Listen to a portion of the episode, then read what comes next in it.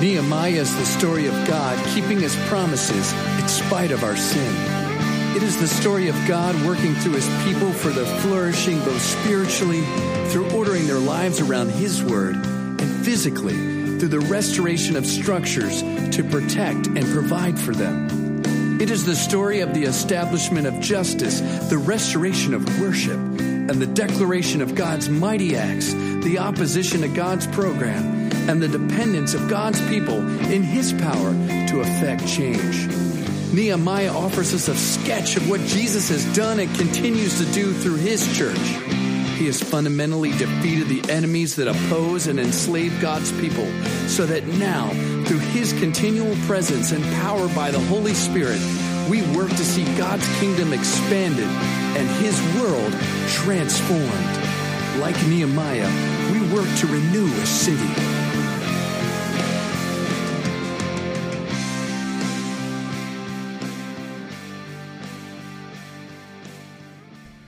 Kids ages 3 through uh, pre K can head down to Holy Cross Kids Worship. The rest of you, I'd invite you to turn your Bibles to Nehemiah chapter 4. Uh, really big passage this week, so don't get freaked out. We're going to go quick, but it's like the whole chapter. Some of you are like, I'm not getting out till tomorrow. Trust me. All right. So this fall, we're taking 11 weeks, and we're in week 5 uh, to look at what it means to renew a city. But to say this assumes a few things. It assumes, first and foremost, that our communities are in need of renewal, right? That is one of the great things about Christianity. It doesn't pretend that this isn't the case. Christianity admits very clearly that we and the world are broken, that we're desperately broken, beyond our ability to fix, in fact. What do you think about that? Do you believe that you are beyond your ability to fix? It's a valid question, right? But that's, that's what uh, the Bible teaches us. It teaches us that a few rules, well kept, aren't going to do it. That we need a rescue, and not just once, not just like a one time rescue, but continually are we in need of rescue. But that said, God is in the business of doing just that. And so last week we looked at how Nehemiah was used of God to effect this renewal, um, how, how uh, we, we, looked, uh, we looked at multiple ways in which that happens. Uh, this week we look at a reality we don't want to think about, and that's opposition. Because you see, seeking renewal, whether that's renewal in ourselves or renewal in our city, is going to bring opposition. But like many of the songs we've sung this morning tell us, God fights for us. So, that said, I'm going to pray this morning. Uh, our passage is way too long for me to read the entire thing. We'll be reading through it as we go. But would you, would you pray with me? Father, this is your word. And we have come into this place bringing with us a bunch of different things. But the one thing we've all brought with us is our brokenness, our need of grace, our need of the gospel. And so we ask that you would meet us in that need, as you have promised to, that you, are, you remain a covenant keeping God. And so we pray that you would keep your covenant, keep your promises this morning to rescue a people for yourself. You open our hearts to receive you, our ears to hear you, our eyes to see you. And let Christ and his cross come to the fore, and let the one who speaks fall to the wayside, Lord. You alone hold the words of eternal life, so speak your servants listen. We ask all this in Christ's name. Amen. So, uh, maybe you've heard this name, but George Bailey. George Bailey just wanted to help people. Actually, that's not entirely the case. George Bailey wanted to travel the world, but because of a collection of circumstances, he ended up helping his community get through the stock market crash of 29. So he ran a building and loan he wanted to help people own and stay in their homes. It's all about the community and, and helping this guy over here stay in his house that he couldn't necessarily afford it, and this person over here. And, and all of that would have been a lot easier if it weren't for Mr. Potter. Remember Mr. Potter? Bald, beady old eyes, a little blanket over his wheelchair. Uh, of course, I'm speaking of It's a Wonderful Life, but frankly, I could be speaking of anything, really. Because opposition to change, whether it's uh, community wide or whether it's uh, internal, is simply a given. It's simply a given. It's, it's what happens. What forms does it come in? From, from whence does it come? And how are we to respond to it? That's, that's what we're looking at in the text of Nehemiah to help us with this morning. And so, if you have an outline in your bulletin, we're going to look at this in, um, in three ways this morning. We're going to look at types of opposition, we're going to look at the roots of opposition, and then we're going to look at our responses to it. Okay? Types of it, the roots of it, and then our responses to it. If that's helpful for you, keep that in front of you. If not, just listen close. Okay? Let's start with types of opposition. Now, but before I do that, let me once again catch, catch us up because we're in the middle of a narrative. This is, this is a story. This isn't like a letter in which we can kind of hop into the middle of it and be kind of okay. We need context, but it's, if, you're, if, if this is your first time with us, you're going to be jumping into the middle of a story. So let me catch us up. Now, some of you will notice, if you were here last week, that we went from like the end of chapter 2 into chapter 4. And you're like, Rick, what, what just happened? How did we jump that? Well, here's why. Nehemiah has come to, to Jerusalem to see it rebuilt. We've talked about the fact, if you've been here, that the walls of the city were broken down because the walls of the people and their hearts were broken down. The, the, the city was a mess because the people were a mess. The urban landscape or the urban, the urban desert of Jerusalem kind of reflected a spiritual desert in the hearts of the people. We saw that Nehemiah responded to this news by asking God to be gracious, to remember his promise to deal with our sin. And then he asked the king of Persia, who he served, for assistance. And he got that assistance, and so he comes to the city. And last week we saw that he came following a certain pattern. You remember that? A lot of eyes involved if you were here. That, that he followed a pattern of, of immersion in the community, investigation of what the needs really were, to see them with his own eyes, of identification, of claiming that this isn't their problem, this is our problem, and then an invitation, an invitation to join in the work that God is doing to see this happen. And we also saw that this pattern, if you remember, isn't just good sociologically, though it is. I mean, sociologists will tell you that what we see in Nehemiah is actually a reflection of how communities change, interestingly enough. But but this, this isn't just good sociologically, but it is, in fact, how God came to deal with our sin in Jesus, right? That God didn't commute from heaven to rescue us, He came and immersed Himself in our life. He, God the Son took on flesh, became human to, to live with us, and then He, he uh, identified with us. He lived our life. He was made in every way like us, but without sin. That He identified with us. That on the cross, that He, he actually bore our sin in Himself. And then invitation, and inviting us by the power of the Spirit into the life of God. That's what we saw last week. Now, chapter 3 basically picks up the story from when, from when the people say, Yes, let's go build. And then it tells you a list of all of these people and where they built. I am not that good a preacher, okay, to be able to go through that list and where they built and give you uh, something. I'm just, there, I'm sure there are some, but not me. So the construction has been going on and now we have opposition rising up. And that opposition first comes in the form of derision. Look down at verses 1 to 5. Okay? Says this Now, when Sanballat heard that we were building the wall, he was angry and greatly enraged, and he jeered at the Jews. And he said in the presence of his brothers in the army of Samaria, What are these feeble Jews doing? Will they restore it for themselves? They sacrifice, they finish up in a day. Will they revive the stones out of the heaps of rubbish, burned ones at that? And Tobiah the Ammonite was beside him. He said, Yes, what are they building? If a fox goes up on it, he will break down their stone wall. So we have these two guys right here, right? These two dudes. We have spoken about them before Sanballat and Tobiah. Okay? Sanballat is the regional governor of Samaria. Samaria is in the north, it's north of, of Israel, and, and he is the regional, the Persian regional governor of Samaria. Somebody in power, somebody has political influence. Tobiah um, is, is probably an official of some sort with the Persians. He probably works with Sanballat. They're, they're, they're guys who, who are vested and all that we really know at this point about these dudes is that they're not happy, right? Here's a city, a big city at the time, being rebuilt when they were probably instrumental in stopping it the last time it was being rebuilt. You remember we talked about that, that, that the Jews actually had started to rebuild these walls until somebody spread the word to the king that, hey, these guys are going to rebel against you, and the king put an end to it. Probably through these very people, and so the first way that they respond is through mocking and derision. You see that? He calls them feeble, Sanballat does. He asks if they can possibly do this themselves. He asks if they will, they will sacrifice, which probably means, scholars will tell you that what that probably means is, what are they going to do? Pray the wall up? And then, and then he asks if they can actually revive stones out of the trash, right?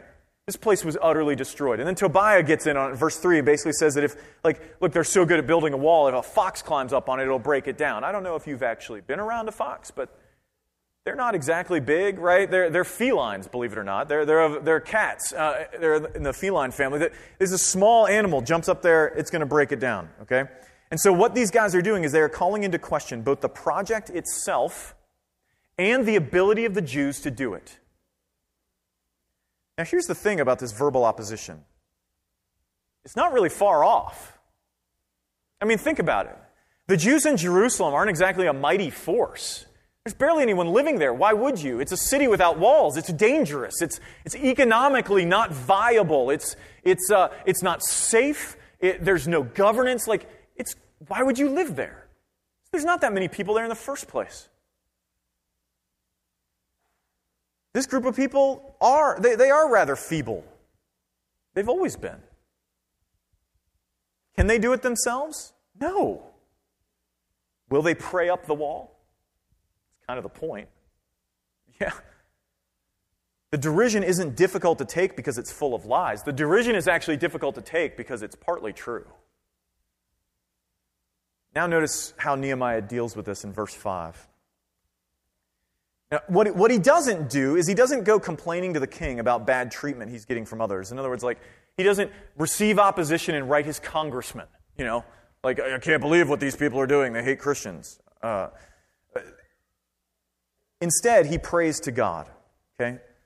Look at that, though, because most of us would struggle in praying this. Look at, look at how he does this. Hear, O our God, for we are despised.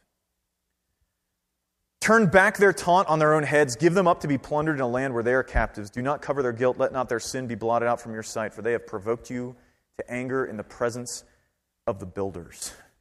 Now, these verses form what uh, biblical scholars call an imprecation. Okay? An imprecation, an imprecatory prayer. Maybe you've heard that term before. Uh, Nehemiah is bas- basically asking the Lord to take up their cause, to, to take up the cause of the Jews, to defend them. And in fact, he's asking him to do it because it, it, he actually needs to understand it, it's an affront to the Lord himself, not just to these Jews. Because this work of renewal, this part of kingdom expansion that's going on in Jerusalem, is not the plan and the work of a group of Israelites in, in, in a literally God forsaken city. This work of renewal, this part of kingdom expansion, bringing all things under God's just and loving rule, is His work. And so their mocking of it isn't primarily against those working, their mocking of it is primarily against the God who sent them. Now, it is likely that this isn't some private conversation that Sanballat had, right? That he's like saying this in, in whatever he held court. That, that he's saying this in front of the army, that he's saying this in front of officials, that more than likely this is a part of a propaganda com- campaign, right? They're going to send this out to go uh, dishearten the Jews. Uh, which would make sense, right? How would Nehemiah have heard of it in the first place? But it doesn't seem to work, though. Okay? In, in verse 6, Nehemiah says that they had, they had already finished half the wall. So, whatever the threats, whatever the, the derision did, it didn't stop them. In fact, he says, We had completed the wall to half its height. In other words, they've done a ton of work. And so the, the words move on towards threats. Look down at first at verses 7 to 11. Okay, verses 7 to 11, you have uh, basically a, a, group of people being named together Sanballat and Tobiah, and the Arabs and the Ammonites and the Ashdodites. All right, and so basically what you have is a regional coalition coming together to say, hey, hey, this is going to destabilize things if they get their act together and get this wall built. And so what we're going to do is we're going to come together to threaten force against the Jews in Jerusalem. But that's a little problematic. Okay? Again, we have to remember the story that's going on here. Because it's not like Nehemiah showed up with a bunch of trees that he had cut down in some random forest and showed up just to do the work himself. He had gotten the, he had gotten the permission and the funding from the king. Artaxerxes, the Persian king, told Nehemiah he could do this. So, so basically, what happens is if, if the regional powers begin fighting against Nehemiah, the king was going to get involved, and they don't want that. So, knowing that they can't really do anything that way, they plan some black ops stuff. Right? That's what's going on there in, uh, at, at the end of that passage. Um, they're going to sneak in they're going to sneak in, kill some folks, and get out. They have plausible deniability. It looks like roving bands of marauders because, quite frankly, that would have been common. You have walls that are only half built. Okay? But the word of this has its effect. Look down at verses 10 to 12. In Judah, it was said, okay, in other words, amongst Jews, it was said, the strength of those who bear the burdens is failing. There's too much rubble. By ourselves, we will not be able to rebuild the wall. The people are losing heart.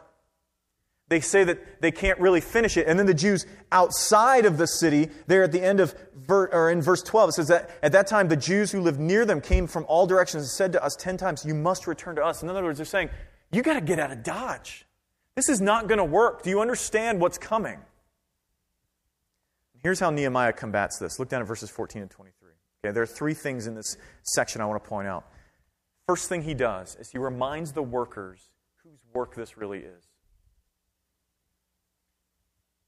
It's not really them. He says, Remember the Lord who is great and awesome. Now, that word awesome isn't like the 90s version of the word, right? 90s America, Bill and Ted, excellent, awesome, we had all that. That's not what that means. It means awe inspiring, right? Um, there, there's, a, there's a hymn that says, in its original form, we've changed the language a little bit, how great and awful is the place. And by awful, and it's talking about where the Lord dwells, and it means awful not as in terrible, but in full of awe. And that's what this is talking about. He is great and full of awe. And then in verse 20, Nehemiah says, Our God will fight for us. When he says, remember the Lord, what he means is, remember, we're not alone. This isn't, this isn't just us who are involved in this. It's his fight. That God began this by grace and He isn't thwarted because we are smaller, weaker, or have substandard materials. We always have. We've always been smaller. We've always been weaker. We've never been good enough. That's been the whole point. God is awesome. So the first thing He does is He reminds the people of the gospel. The second thing he does is to slow down the work and put people into shifts to actually defend the other workers. That's what he's talking about in verse 14. When he says, Fight for your brothers, your sons, your daughters, your wives, and your homes. Okay? People are at, are at risk, they're in danger, and so love of neighbor compels them to say, okay, what we're going to do is we're just going to slow down the work. Things aren't going to happen as fast. Some of our people are just going to have to stand in the gap. They're going to stand in those breaches where the wall isn't quite ready yet. They're going to stand there and, and hold that line.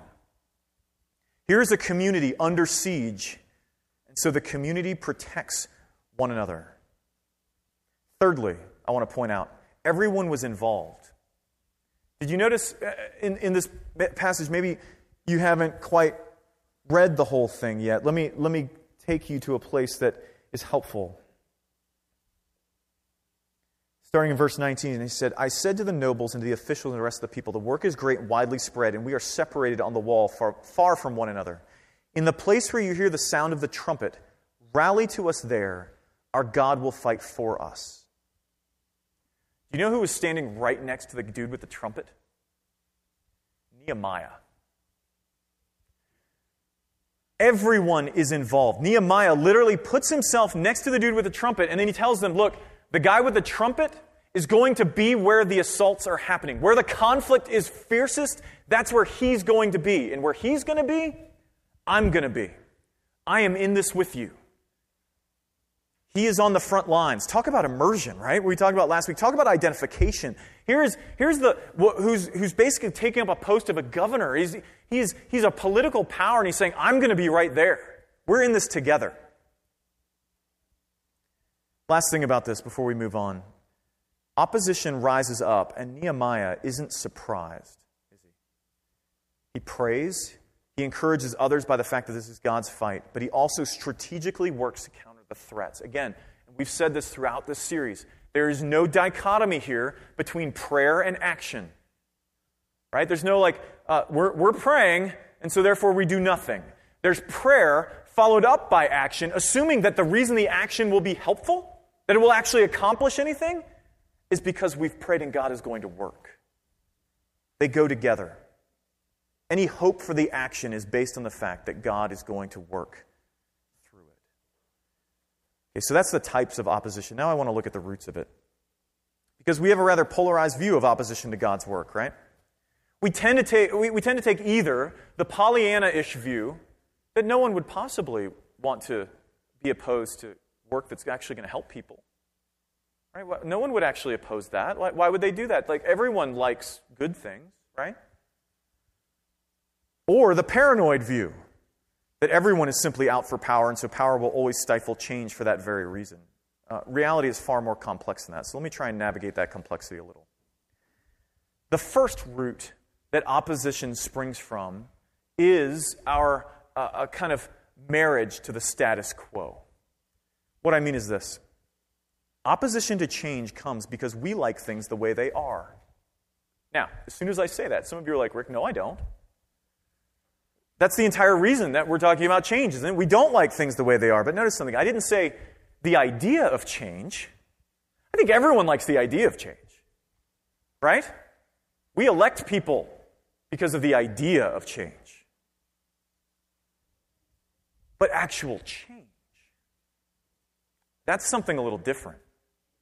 Because look, I'm sure there were Jews before Nehemiah in Jerusalem talking about rebuilding the walls. You can almost see the, the old guys sitting around the coffee shop or wherever. They're sitting out by the walls going, We got to rebuild these things. Somebody's got to come along and get these things up because we cannot live like this. Who's going to get the walls up? They've been talking about it. But you know, Sanballat and his, his, uh, his bros didn't get uppity about them talking about it. They got uppity because somebody showed up with the resources and authority to actually do it. That's what raised their ire. And, and it's the same internally. I'm talking about communities there, but it's the same internally, right? We like the idea of change. Uh, some of us personally are like, yeah, I really, really do need to, really need to start reading, reading the Bible more, praying daily, whatever. But, but actually doing it, ah, I don't know if we like that. What I say of individuals is true of communities, and that's this we will never change unless the pain of changing is, is less than the pain of staying the same. Let me turn that around. We won't change unless the pain of staying the same is worse than the pain of change, because change will always cost us something. This Samaritan governor did, had, did have a vested interest in seeing those walls remain broken. Okay? We're going we're going to see in the weeks to come that people in the city had a vested interest in seeing them broken.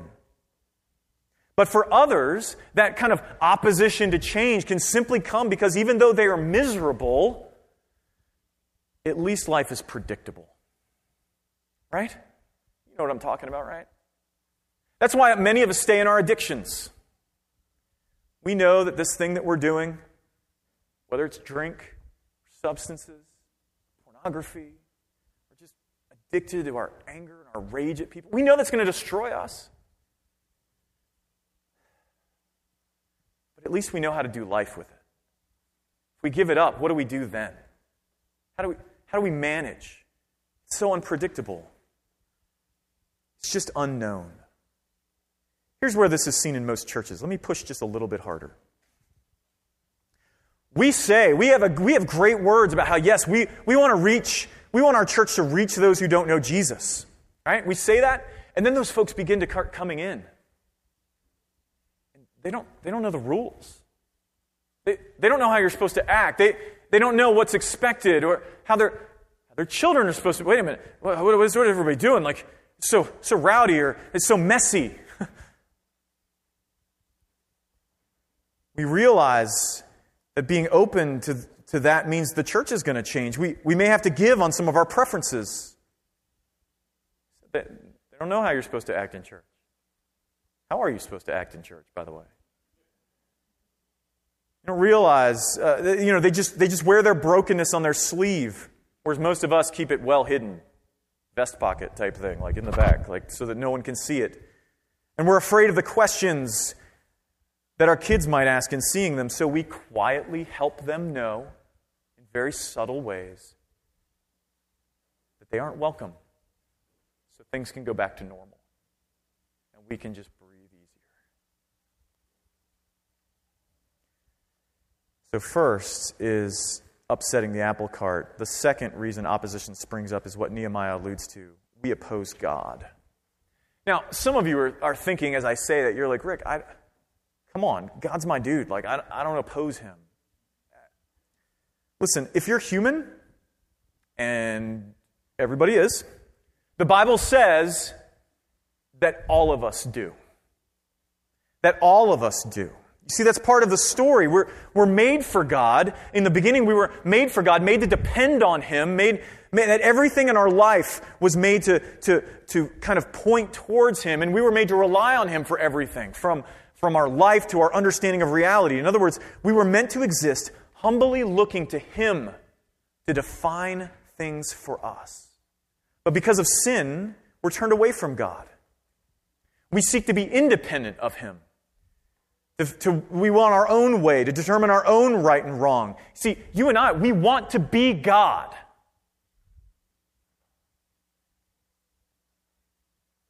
At the end of the day, who cares about Him? The Apostle Paul, who ended up writing a lot of the New Testament, says that we are all enemies of God by nature. Think about that for a minute. Because I know that that's hard for many of us to grapple with, to grasp, because our, our, our we all struggle with different things. We all look different in our struggle because some of us oppose God by outwardly just kind of doing our own thing, right? Say, I don't need you, I don't want you, I can do whatever I want whenever I want. We're open with it and blatant. Others of us do it by trying something a different way. We, we try, instead of being blatant about our opposition to God, we just try and be good apart from Him. But the problem is we can't, and we know that, which inevitably means we pick and choose what we think should be important. You, you know, we're like, see, God, I don't murder. I don't murder people. I mean, sure, I get angry, but, but you really shouldn't care about that. And I, I don't commit adultery either. I mean, sure, you know, I, I look at porn every once in a while, but, but that doesn't hurt anyone. I, I'm really pretty good. Better than those people. Sure, that's maybe a little self righteous, but, but why should that matter? See, it's, it's God's standard we don't like, God's plan, God's design, God being God and defining things. That is why, whether individual or community, that change is as much a spiritual endeavor as anything else. Because every person who lives in our community Christian or not, has this bent inside of them that seeks to oppose God. We don't want His kingdom or His plan, and we don't want it on a heart level. And only God can change hearts. Only God can reconcile enemies to Himself. So that's the roots of opposition. Now let's talk a little bit about how we respond, shall we? First, let's look at the grace of dependence. Let me ask you a question. When opposition rises up, whether that's in maybe you're maybe you, you volunteer somewhere and that, that rises up there, or maybe maybe in, in your workplace, you're trying to put in place a, you're trying to do your work in such a way that honors the Lord, that seeks to serve the community you're in, and opposition just rises up. Or maybe it's just internally like problems you can't seem to kick. When that happens, where, where is it that you run first? Is it to your abilities? You just need to work a little harder? You need to try a little more? Is it, is it your, your resources? I have a big fat checkbook. Some of you are like, no, I don't. I know, but some of you do. I can fix anything. Is it your power? You know what? If I can just get into a better, if I can just get a, a, a promotion and actually, I can just marginalize these people over here and they won't oppose me anymore. Is it relationships? You know, like if I can just get enough people on my team, get enough of the people that love me with me, then we'll be good. Listen, God made us for dependence. That is why Jesus came. He came to restore us to that. And I've said this before, but this is, this is why Christians believe that Jesus is the only way to be reconciled to God. And I know that's like scandalous in our society to, to say such a thing. That But that absolute's not okay. You've got to hold to their absolute. But, but listen, if your problem is dependence, if sin is ultimately not so much about being bad as it is about being independent of God, and God provides the way through which we can return to dependence, then the only way to return is through that way, right? No amount of good is going to help you. See, it can't be about what you did or didn't do because then it's about you. It's about your work. It's about you. Jesus came to live perfectly, to die sacrificially and rise victoriously so that we could place our faith in Him instead of ourselves, in Him instead of our resources, in Him instead of our abilities or our power or our money. His perfect record instead of ours, His sin bearing death instead of our feeble attempts to hide or make it up. We need to return to dependence on God. Jesus is God then faith in Him is the only path to dependence. And this is why the gospel is good news. Because your relationship with God isn't about you. It's not about you. It's not about what you have or haven't done. And so if you're here this morning and you're a train wreck, or you're here this morning and you're a very good religious, moral person, can I tell you, we are all in the same spot independent, and needing to return to God through Jesus. But that grace extends beyond just getting to heaven. That dependence is what we were made for, not just our way to kind of get in. It's what we were made for. And that is why Nehemiah turns to prayer. He turns to prayer to ask God to act because it was God's fight in the first place. God didn't need Nehemiah to go back and rebuild the wall. What did Jesus say when he was on his way into Jerusalem and people were telling him, hey, can you stop these people from singing? He said, listen, if they stop, the rock's going to start singing. Like, what? He wasn't lying. He didn't need those singers. God can make his own. he doesn't need us. He partners with us out of wanting to invite us in to his mission, his kingdom, his relationship. Our God will fight for us. And so when we come down to it, the Jews were feeble and needy. Of course they were. We all are. But God is awesome. So when we hit opposition, I would challenge us to simply see it as an opportunity to return to the Lord and to seek Him instead of our power our money our cleverness. But that's theoretical, right? Let's get to brass tacks with prayer and perseverance. What are the two things that we see Nehemiah doing here? The first is prayer. Okay? Very clearly. The first is prayer. Ultimately, we need to understand that what we are told in the New Testament, that whether we are talking about seeing people renewed through faith in Christ or our city renewed, it is a spiritual work. This is driven home to me often, okay? Because I can put in, I, this has happened to me before. I have, I have studied and I have pondered and I have picked precise words, and I've come, I've come into this time on the, in the morning at times going, Lord, this is going to be the most awesome thing ever.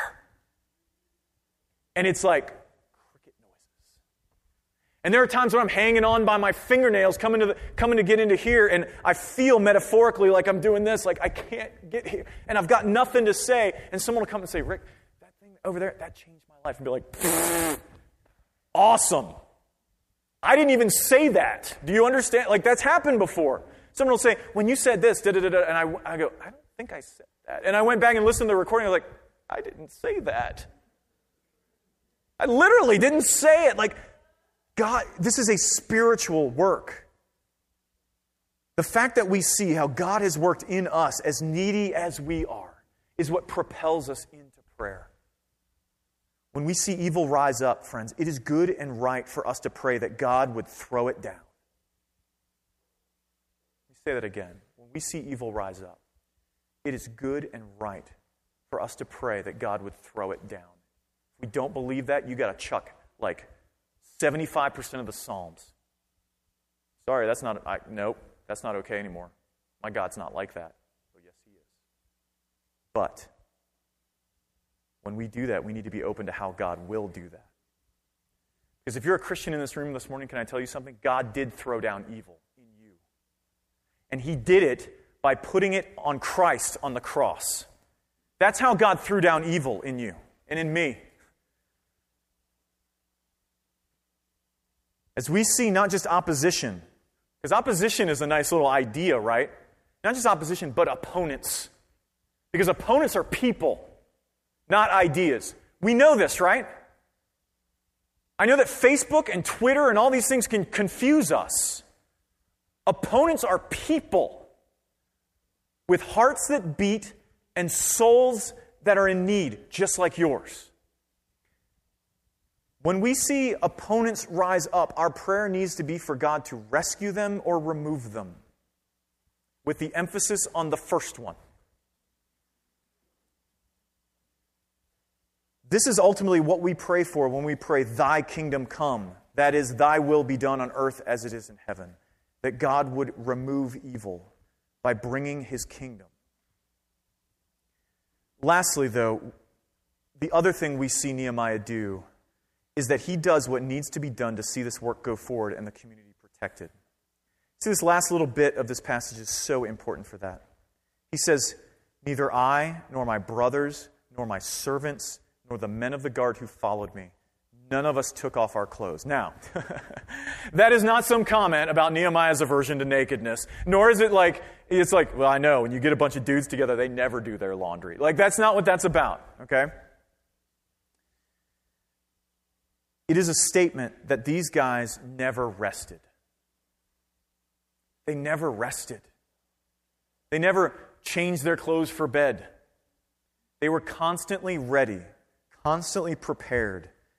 They gave themselves. They put themselves in harm's way. In fact, they put themselves between those working and the opponents to make sure that the kingdom work would continue. So let me ask you two things as we come out of this time. Number one, are you so passionate about seeing this community renewed that you will give yourself to prayer? Don't answer that too quickly. It seems like a little thing, but if you do that, you will find yourself struggling with the brokenness around you and in you like you have never done before. Because that means that God is calling you to wrestle with Him over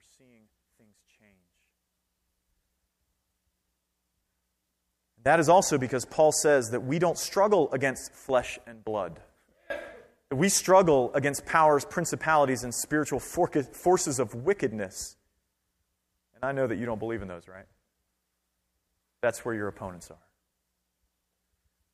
Two, are you passionate enough about seeing God's kingdom impact this community that you continue to work to see what needs to be done for that to happen, even in the midst of opposition? Even when you're scared, even when it costs you.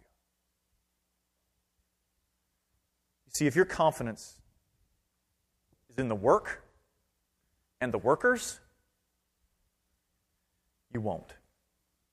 Because the work and the workers will always fail you. But if your confidence is in the gospel, and the God of the gospel, if you know that He has given you everything, because He's given you everything and you didn't earn it, that means that you can't do anything to lose it, then you will be freed to risk everything for Him. Would you pray with me? Lord, we live in a time in which opposition is theoretical and constant. We live in a society that is addicted to being uh, mad about something. We are addicted to outrage. Lord, I pray that as, as you call this church and this people in this room to be a people for our city, seeking its flourishing physically and spiritually and emotionally, as we go forth to do that and opposition rises up, you would let us not be surprised, but instead just see that as an opportunity to return to you, to, rem- to, to come back and, and confess that this is your work in the first place. None of us can save a soul, not one of us can change a life, better yet, a structure or a system of lives. But we do pray fervently you would do that kind of change in the city of Stanton and in our community. Would you put an end to brokenness? Would you throw down evil? Or would you make beauty flourish in this place? We know that it won't happen perfectly until Christ returns, but Lord, we pray that for a down payment on that return in power in our city, knowing that you care far more about it than we do. We ask all these things.